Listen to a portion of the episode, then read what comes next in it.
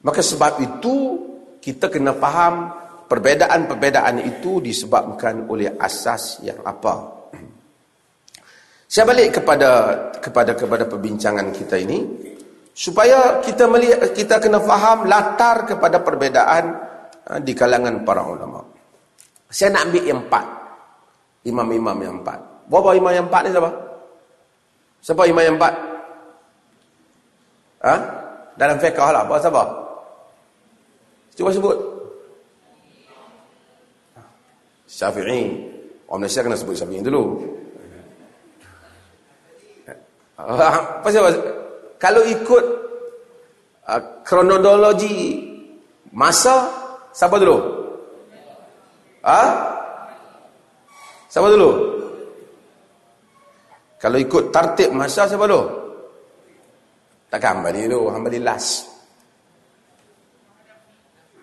Abu Hanifah dulu. Abu Hanifah dulu, kemudian kemudian Imam Malik. Ha. Nu'man bin Thabit ataupun dikenali dengan Abu Hanifah kemudian diikuti dengan Malik bin Anas Malik bin Anas Anas bin Malik itu sahabat Nabi Malik bin Anas lain imam bagi mazhab Maliki kemudian Muhammad bin Idris. Siapa dia? Syafi'i ada orang yang kata saya mazhab Syafi'i oh ya entah ikut Muhammad bin Idris. Dah dah dah. Saya mazhab syafi'i tu yang terang menyengit tau. Kelain orang tak sangka tuduh orang bukan syafi'i kita kata yalah dia Muhammad bin Idris. Tak tak tak dia imam syafi'i okay, Muhammad bin Idris Syafi'i rahimahullah kemudian diikuti dengan Ahmad bin Ahmad bin Hanbal tasalsul zamani Abu Hanifah dalam empat ni watak-watak mereka juga ada berbeza. Di samping latar mereka juga ada berbeza. Saya nak cerita perbezaan ini. Mereka ini salaf. Abu Hanifah dia Parsi. Sebab itu orang Arab dahulu kebanyakan mereka terkenal dengan puisi, syair. Abu Hanifah tak ada syair. Bukan kerana dia tak pandai bahasa Arab, dia pandai. Sebenarnya Islam ini ini futuhat yang saya kata. Pembukaan Islam ni hebat. Al-Bukhari juga orang daripada daerah Parsi. Maksudnya daerah itulah uh, Uzbek apa semua ni. At-Tirmizi. Saya pergi ke Uzbek dia An-Nasafi daripada sana. Ni dalam akidah ni dalam pembahasan ilmu kalam. Uh, Abu Mansur Al-Maturidi di sana. Az-Zamakhsyari orang sana. Bukan Arab. Zamakhsyari jago hebat. Di dalam nahu. Jarullah Umar Az-Zamakhsyari Mu'tazilah dia. Tapi dia tulis Al-Kashaf. Menempatkan nama dia bukan orang Arab Abu Ali Al-Farisi jago dalam nahu menjadi rujukan Arab dan bukan Arab dan bahasa nahu ni dua lah hebat Sibawai dan Abu Ali Al-Farisi. Kedua-duanya bukan orang Arab Parsi. Al-Bukhari bukan Arab, An-Nasai bukan Arab, Tirmidhi bukan Arab, Ibnu Majah bukan Arab. Ha? Muslim pada pendapat yang ramai dia Arab. Ini adalah merupakan Abu Dawud juga bukan Arab. Dan tak pelik Abu Hanifah bukan Arab. Dia sebelum mereka semua. Dia dikatakan pernah melihat Anas bin Malik walaupun tidak ada riwayat dia daripada Anas bin Malik. Dia meriwayatkan daripada Atha bin Rabah, anak murid uh, apa nama Ibnu Abbas. Atha bin Rabah adalah orang yang alim di dalam di dalam haji.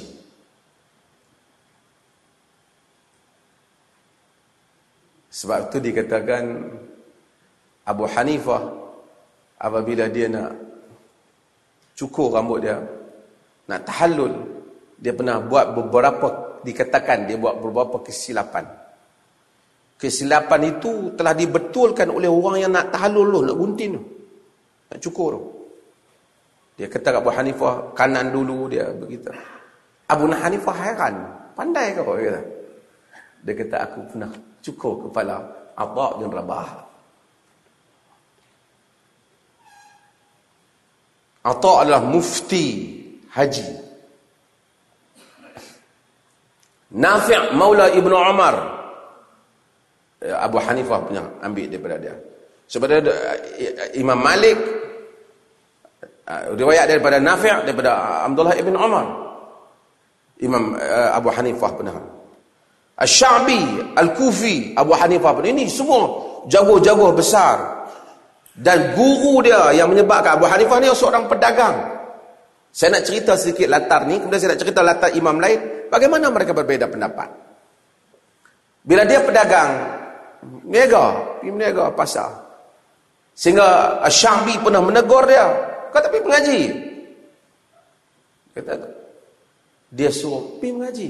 Pergi belajar. Aku tengok kau ada kemampuan ilmu. Dia start belajar. Dia melazimi apa nama Hamad bin Abi Sulaiman itu guru dia sehingga Hamad bin Abi Sulaiman lama dia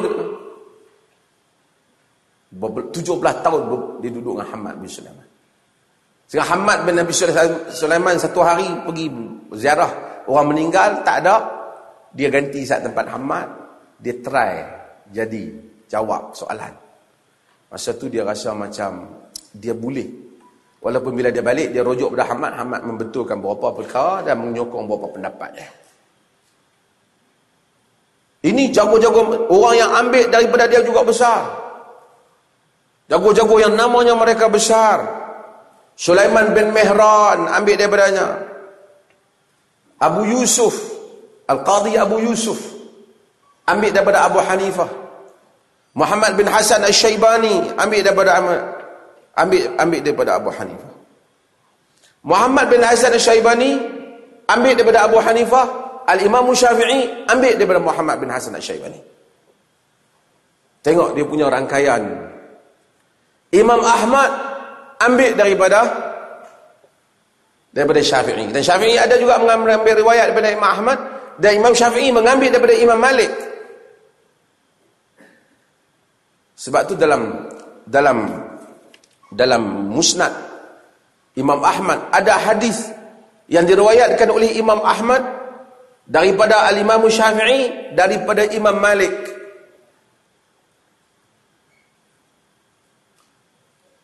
daripada Ibn Syihab Muhammad bin Syihab Az-Zuhri daripada Abdul Rahman bin Ka'ab bin Malik daripada Nabi wasallam. Tiga imam duduk dalam satu sanad. Daripada Ahmad Ahmad ambil daripada Syafi'i, Syafi'i ambil daripada Malik, Malik daripada ambil daripada Ibn Syihab Az-Zuri, Ibn Syihab ambil daripada Abdul Rahman bin Ka'ab bin Malik, Abdul Rahman bin Ka'ab bin Malik, uh, Ka'ab bin Malik bapa dia ambil daripada Nabi sallallahu alaihi wasallam. Nasamatul mu'min, ruh mu'min, ta'irun ya'luqu fi syajaril jannah. Ruh orang mukmin berterbangan tersangkut di pokok di surga hatta yurji'ahu Allah ta'ala tabaraka wa ta'ala ila jasadihi yauma yab'athu sehingga Allah hantar balik roh itu pada hari dia dibangkitkan. Seakan-akan tentang ruh orang mukmin ha? mudah-mudahan uh, mereka semua termasuk dalam ruh mukmin itu. Memang mereka kita percaya mereka ruh mukmin itu. Satu sanad tiga imam. Dia punya dia punya rangkaian itu.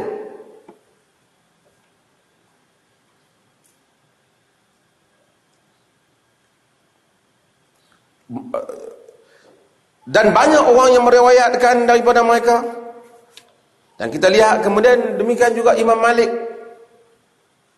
Ram, Imam Malik Imam Ahli Madinah duduk di Madinah 700 lebih guru-guru dia di Madinah Orang datang banyak fadilat dengan Imam Malik. Imam Syafi'i pergi kepada dia, ambil daripada dia. Dia ambil daripada semua jago-jago yang besar. Imam Syafi'i ada banyak juga pandangan dia yang sama dengan Imam Malik. Kalau ikut zahirnya Mazhab Imam Syafi'i itu ada banyak persamaan juga dengan mazhab Malik. Dia patutnya jangan buat mazhab lain lah. Dah mengaji dengan Imam Malik untuk guru dia. Dia kata Malik muallimi wa anhu akhaztul ilm. Malik adalah guruku dan daripadanya aku mengambil ilmu. Tapi masa duduk di Madinah Imam Syafi'i memang nak murid Malik. Kemudian apabila Imam Syafi'i pergi ke Baghdad, dia mula berjumpa dengan ramai orang. Dia jumpa dengan Muhammad bin Hasan Syaibani. Dia jumpa juga dengan Imam Ahmad pada pemenggian dia yang kedua. Dia balik ke Madinah. Kemudian dia balik ke Baghdad. Kemudian dia pergi ke Mesir. Di Mesir, dia jumpa anak-anak murid satu orang yang pernah menghantar surat membantah Imam Malik. Iaitu Al-Lais bin Sa'ad. Imam Malik pernah hantar surat kepada Al-Lais bin Sa'ad. Kerana Al-Lais, Imam Malik melihat Al-Lais memberikan banyak fatwa-fatwa yang mana berbeza dengan fatwa Malik di Madinah. Imam Malik kata orang An-Nas taba'un li ahli Madinah. Manusia itu mengikut ahli Madinah. Aku dengar kau bagi fatwa-fatwa yang pelik yang yang tidak dikenali oleh orang Madinah. Dia hantar kepada Lais. Imam Malik ni ada satu satu satu perkara kat dia iaitu yang berbeza dengan ulama-ulama yang lain iaitu dia panggil amal ahli Madinah. Amalan ahli Madinah. Amalan ahli Madinah itu menjadi reference ke, dia Quran dan sunnah tapi dia antara sukatan di dalam dia menentukan juga ha, hukum hakam agama. Jika dilihat sesuatu itu dia amalkan oleh orang Madinah, dia akan akan mem mempersoalkan amalan ataupun riwayat itu. Contoh yang paling paling masyhur yang selalu saya sebut ialah puasa enam. Sebab tu Imam Malik dia tak ada puasa enam ni dalam dalam dalam dalam muwatta dia tidak menggalakkan puasa enam ni. Sebab dia tengok ada riwayat puasa enam tapi dia tengok orang Madinah semua tak puasa. Sebab orang Madinah merupakan anak-anak murid sahabat Ulama-ulama besar kalau benar puasa enam itu memang diamalkan oleh Nabi, tentulah menjadi amalan ulama-ulama besar, anak-anak murid sahabat, anak-anak sahabat ini pun. Tapi Imam Malik kata aku tak tengok bagaimana aku nak menyokong hadis tu. Bukan dia menolak hadis Nabi, dia rasa ada doubt terhadap rawi. Kalau benar macam kita, macam kita andai kalau kalau kena benda, benda tu semua, ramai puasa enam, semua orang puasa. Pasal jadi amal. Imam Malik pada zaman dia dekat dengan zaman Nabi. Tapi dia kata aku tak tengok orang puasa pun. Kalau dia logiknya Nabi puasa, sahabat-sahabat kan puasa. Lepas tu diwarisi lah semua orang kan puasa. Tapi kau tengok tak ada sahabat puasa, ada hadis puasa enam. Dia tahu hadis ni. Amal ahli Madinah. Dia panggil.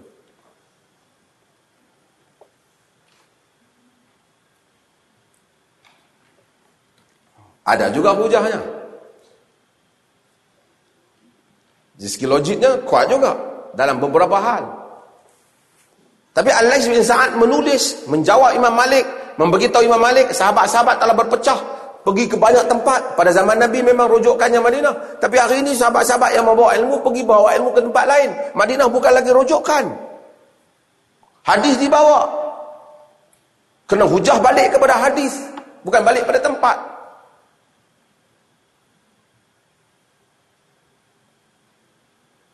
Al-Lais bin Sa'ad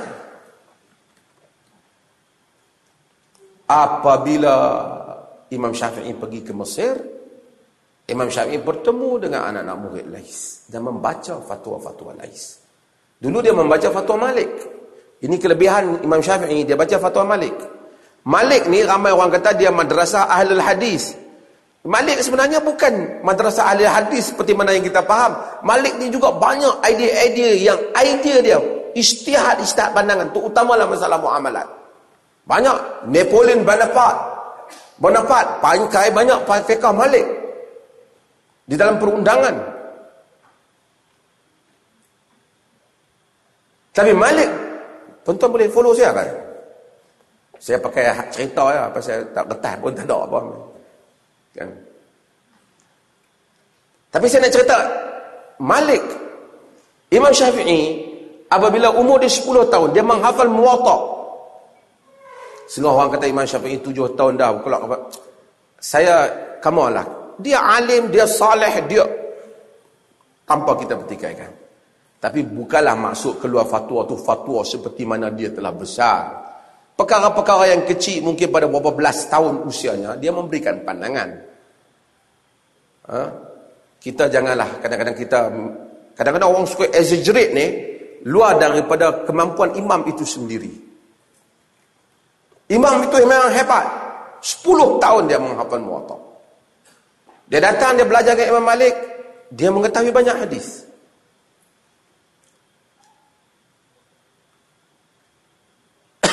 Saya nak sebut rangkaian mereka. Muhammad kita tahu Imam Imam Abu Hanifah tadi dia antara murid dia ialah Abu Yusuf.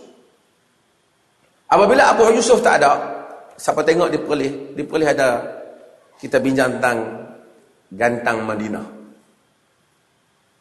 Kan? Sok Al-Madini. Sa'ul Madinah. apa? Gantang Madinah. Imam Abu Hanifah, dia di Baghdad. Dia di Iraq.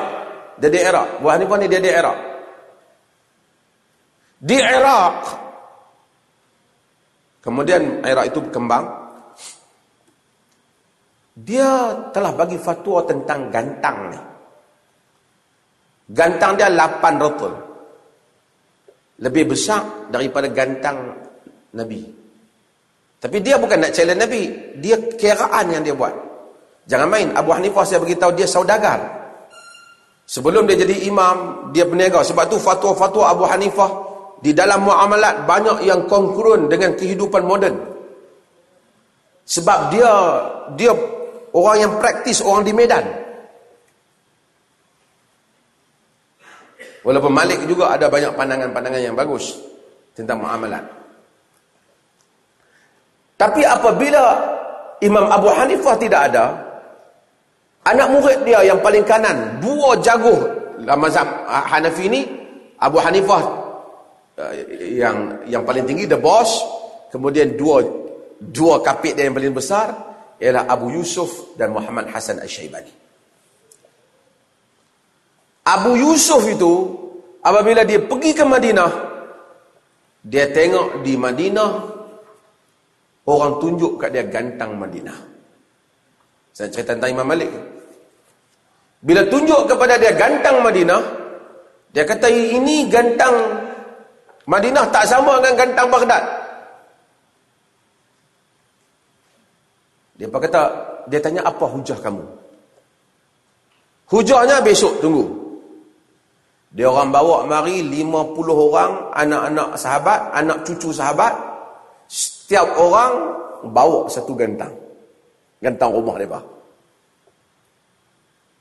Mai tunjuk ni gantang tok nenek kami sejak zaman Nabi. Dia tengok semua lebih kurang sama. Gantang tu. Dia 5 5.3 rotan. 5.3. Dia lapan. Dia kata, hujah kawiyah, hujah yang kuat. Bukti. Dia mazhab Hanafi. Maka aku tinggalkan pendapat Abu Hanifah, aku pegang kepada gentang Madinah. Itu gentleman. Dia tak kata tak apalah. Memanglah betul pendapat apa. Tapi aku tu guru aku Hanafi.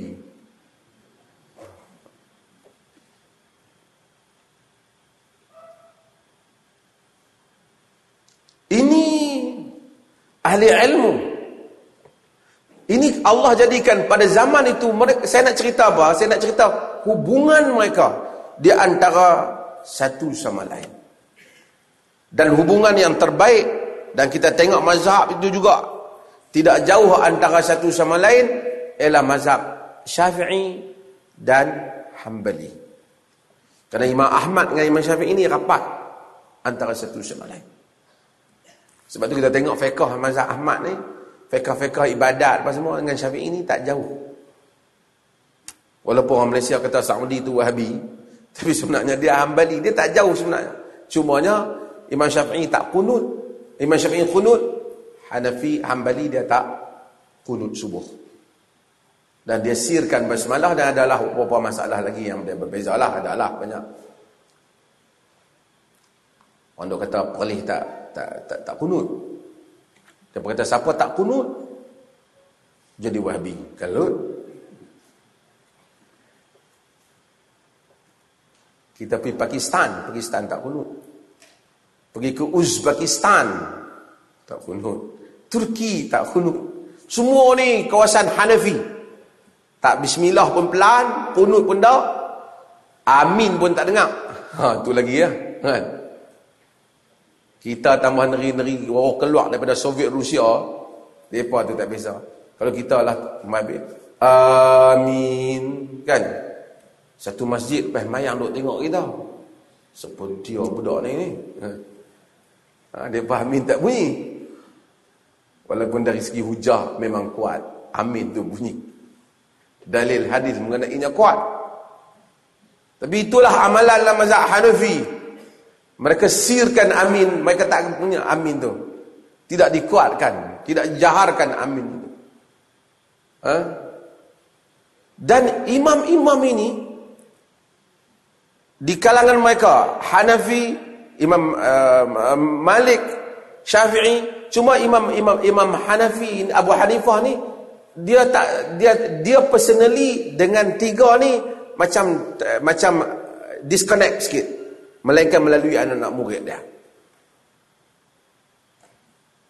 Yang tiga ni agak serangkai. Sebab tu orang yang tak masuk mereka kata Imam Abu Hanifah ni dia lahir pada tahun 150 Hijrah orang-orang yang tak masuk dia kata Imam Abu Hanifah ni tak berani, uh, Imam Imam Syafi'i itu tak berani lahir. Tunggu Imam Imam Abu Hanifah meninggal dulu. Punya taksub. Uh, kerana Imam Syafi'i itu lahir pada tahun 150 Hijrah, tahun yang sama.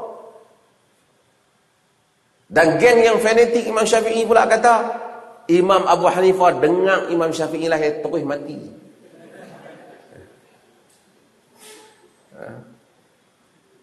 Dia di wilayah yang berbeza-beza. Ah, Tapi seorang meninggal, Allah lahirkan seorang lagi. 179 hari meninggalnya Imam Malik. Hijrah. Tahun yang sama bermulanya Imam Ahmad mengembara menuntut hadis. Allah berkati zaman itu. Dengan jago-jago yang besar. Imam Syafi'i, saya nak sebut apa? Dia sebut Imam Malik, Malik muallimi. Malik itu guruku. Wa anhu akhastul ilm. Daripadanya aku ambil ilmu. Tapi tuan-tuan tengok, ada masalah Imam Syafi'i berbeza dengan Imam Malik. Beda sangat. Saya selalu sebut satu contoh yang jelas. Bismillah. Dalam Fatihah masa semayang. Kalau dalam dalam Hanafi bismillahirrahmanirrahim. Alhamdulillahirabbil alamin. Tiga kali nama lah.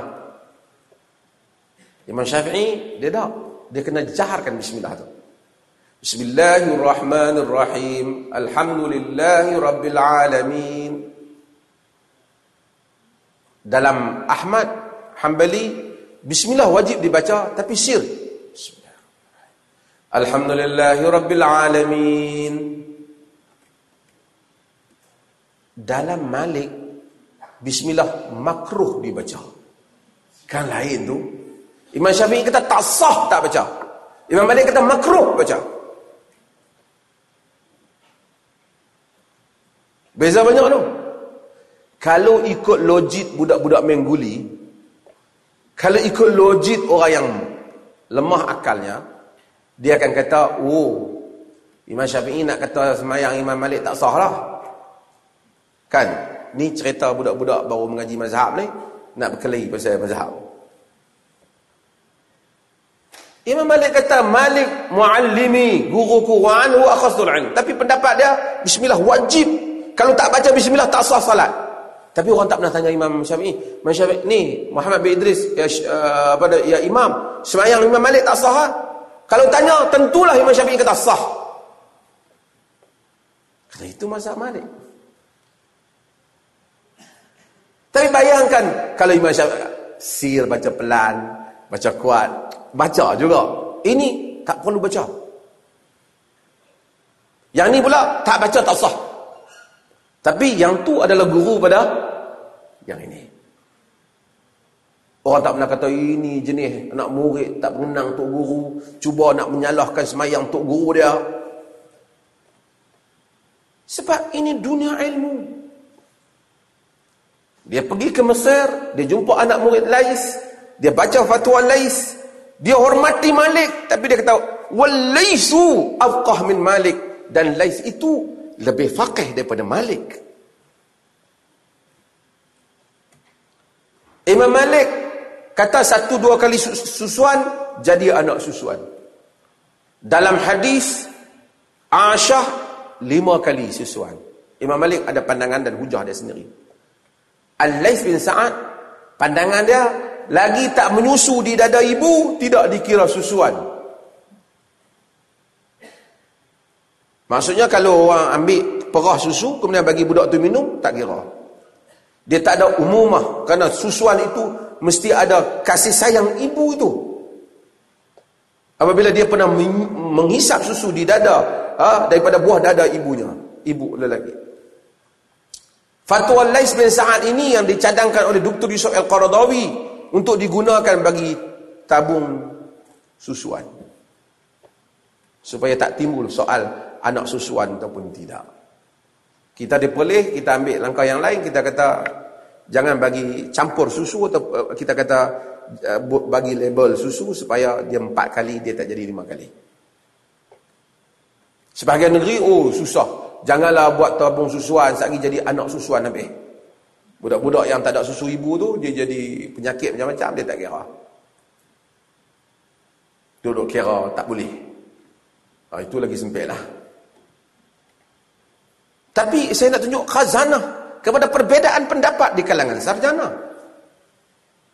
Ini satu diskusi ilmiah yang berat tetapi ia penting untuk dipahami dalam dunia kesarjanaan.